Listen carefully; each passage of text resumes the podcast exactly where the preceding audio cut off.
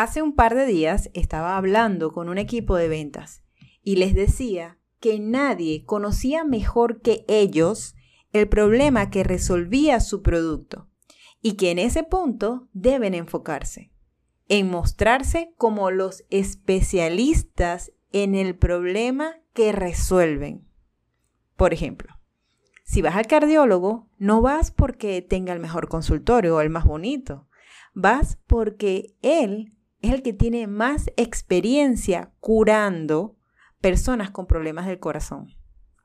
El podcast de hoy tiene la intención de contarte por qué debes enamorarte del problema que resuelves. Bienvenidos a Detrás de la Venta B2B, el único podcast que te acerca a los tomadores de decisión del sector industrial para dar a conocer qué aspectos evalúan a nivel digital en los proveedores. Aquí encontrarás entrevistas y herramientas para llevar tu proceso comercial al mundo digital. Detrás de la venta B2B con Karen Torres.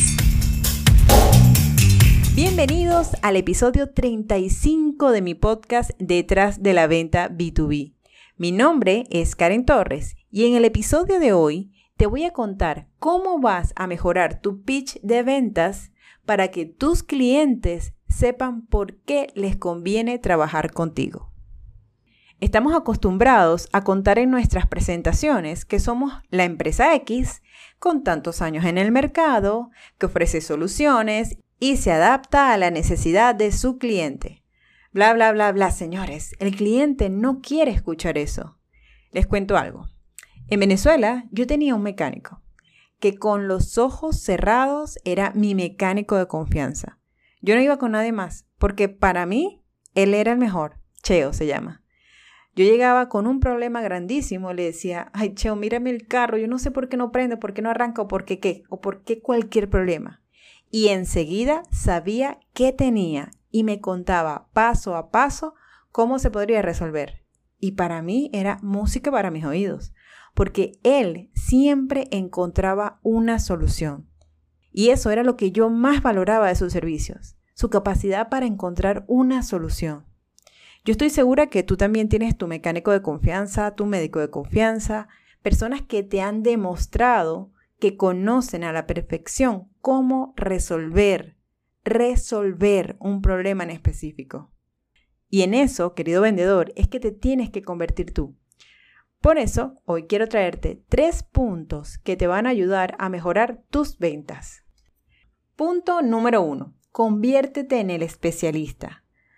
Sabes que tu producto lo buscan porque surge una situación. Algunas pueden ser nuevas instalaciones, por reemplazo, por proyecto, etc. Ese es un escenario ideal. Ahora bien, una vez que te llaman interesados, tus conocimientos deben ir más allá de ese punto básico. Debes hacer preguntas al cliente sobre situaciones que ellos deberían saber y no saben. Ay, Karen, ya te estás poniendo muy intensa, pero si yo lo que quiero es vender mi producto y ya. Si ustedes van al doctor y le dicen, doctor, mire, me duele la cabeza, y él sin revisarte tan solo te receta un jarabe, bueno, a lo mejor como es tu doctor o te lo recomendaron, tú lo tomas y bien. Pero digamos que ese doctor además te hace preguntas, te aconseja, te muestra casos, te dice cómo ayuda a una paciente a no padecer más de eso. Definitivamente eso te va a generar más confianza. Y atención con esto, es muy distinto hablar solo del producto como un monólogo que nadie quiere escuchar a hablar del problema que resuelves. Ese punto es más interesante porque le permitirá a tu cliente tener más conciencia, adquirir nuevos conocimientos y definitivamente verte como el especialista en ese asunto. Por eso, vendedores, su pitch de ventas no puede estar lleno de características del producto o de la empresa, sino un conocimiento intenso sobre el problema que está teniendo tu cliente y que tu producto evita o resuelve. Punto número 2. Ajá, Karin, ¿y cómo yo voy a saber tanto? Bien, su mano derecha, óigame bien, su mano derecha es el equipo de instalaciones y servicio técnico. Ellos conocen a la perfección cada causa y cada beneficio que tiene tu producto. Reúnete con ellos, empápate de la información que manejan. Anda a las instalaciones con ellos y mira todo el proceso. Créeme que va a ser muy productivo para tus conocimientos. Mi mejor amigo, él es un tipo increíble. Siempre estaba arreglando algo en su casa. Cuando nos conocíamos, eh, yo tenía 15 años más o menos. Y desde entonces lo vi revisando los aires acondicionados de su casa, quemándose, arreglando, resolviendo y al final dejando todo como nuevo, después de equivocarse mil veces, pero lo lograba. Y yo, cuando algo no me funcionaba bien en la casa, al primero que llamaba era él, porque sabía que lo resolvería. Si todo el tiempo estaba arreglando algo y siempre estaba aprendiendo cómo hacerlo, entonces automáticamente yo confiaba en él. Y así es que se aprende de verdad sobre un producto, cuando entras en acción con él. Y ahora te pregunto, ¿a quién tú crees que le creería más tu cliente? ¿A alguien que parece un experto en el tema o a un vendedor que solo repite las características de su producto? Punto número 3. Pregúntele a tus clientes cómo le fue con tu producto.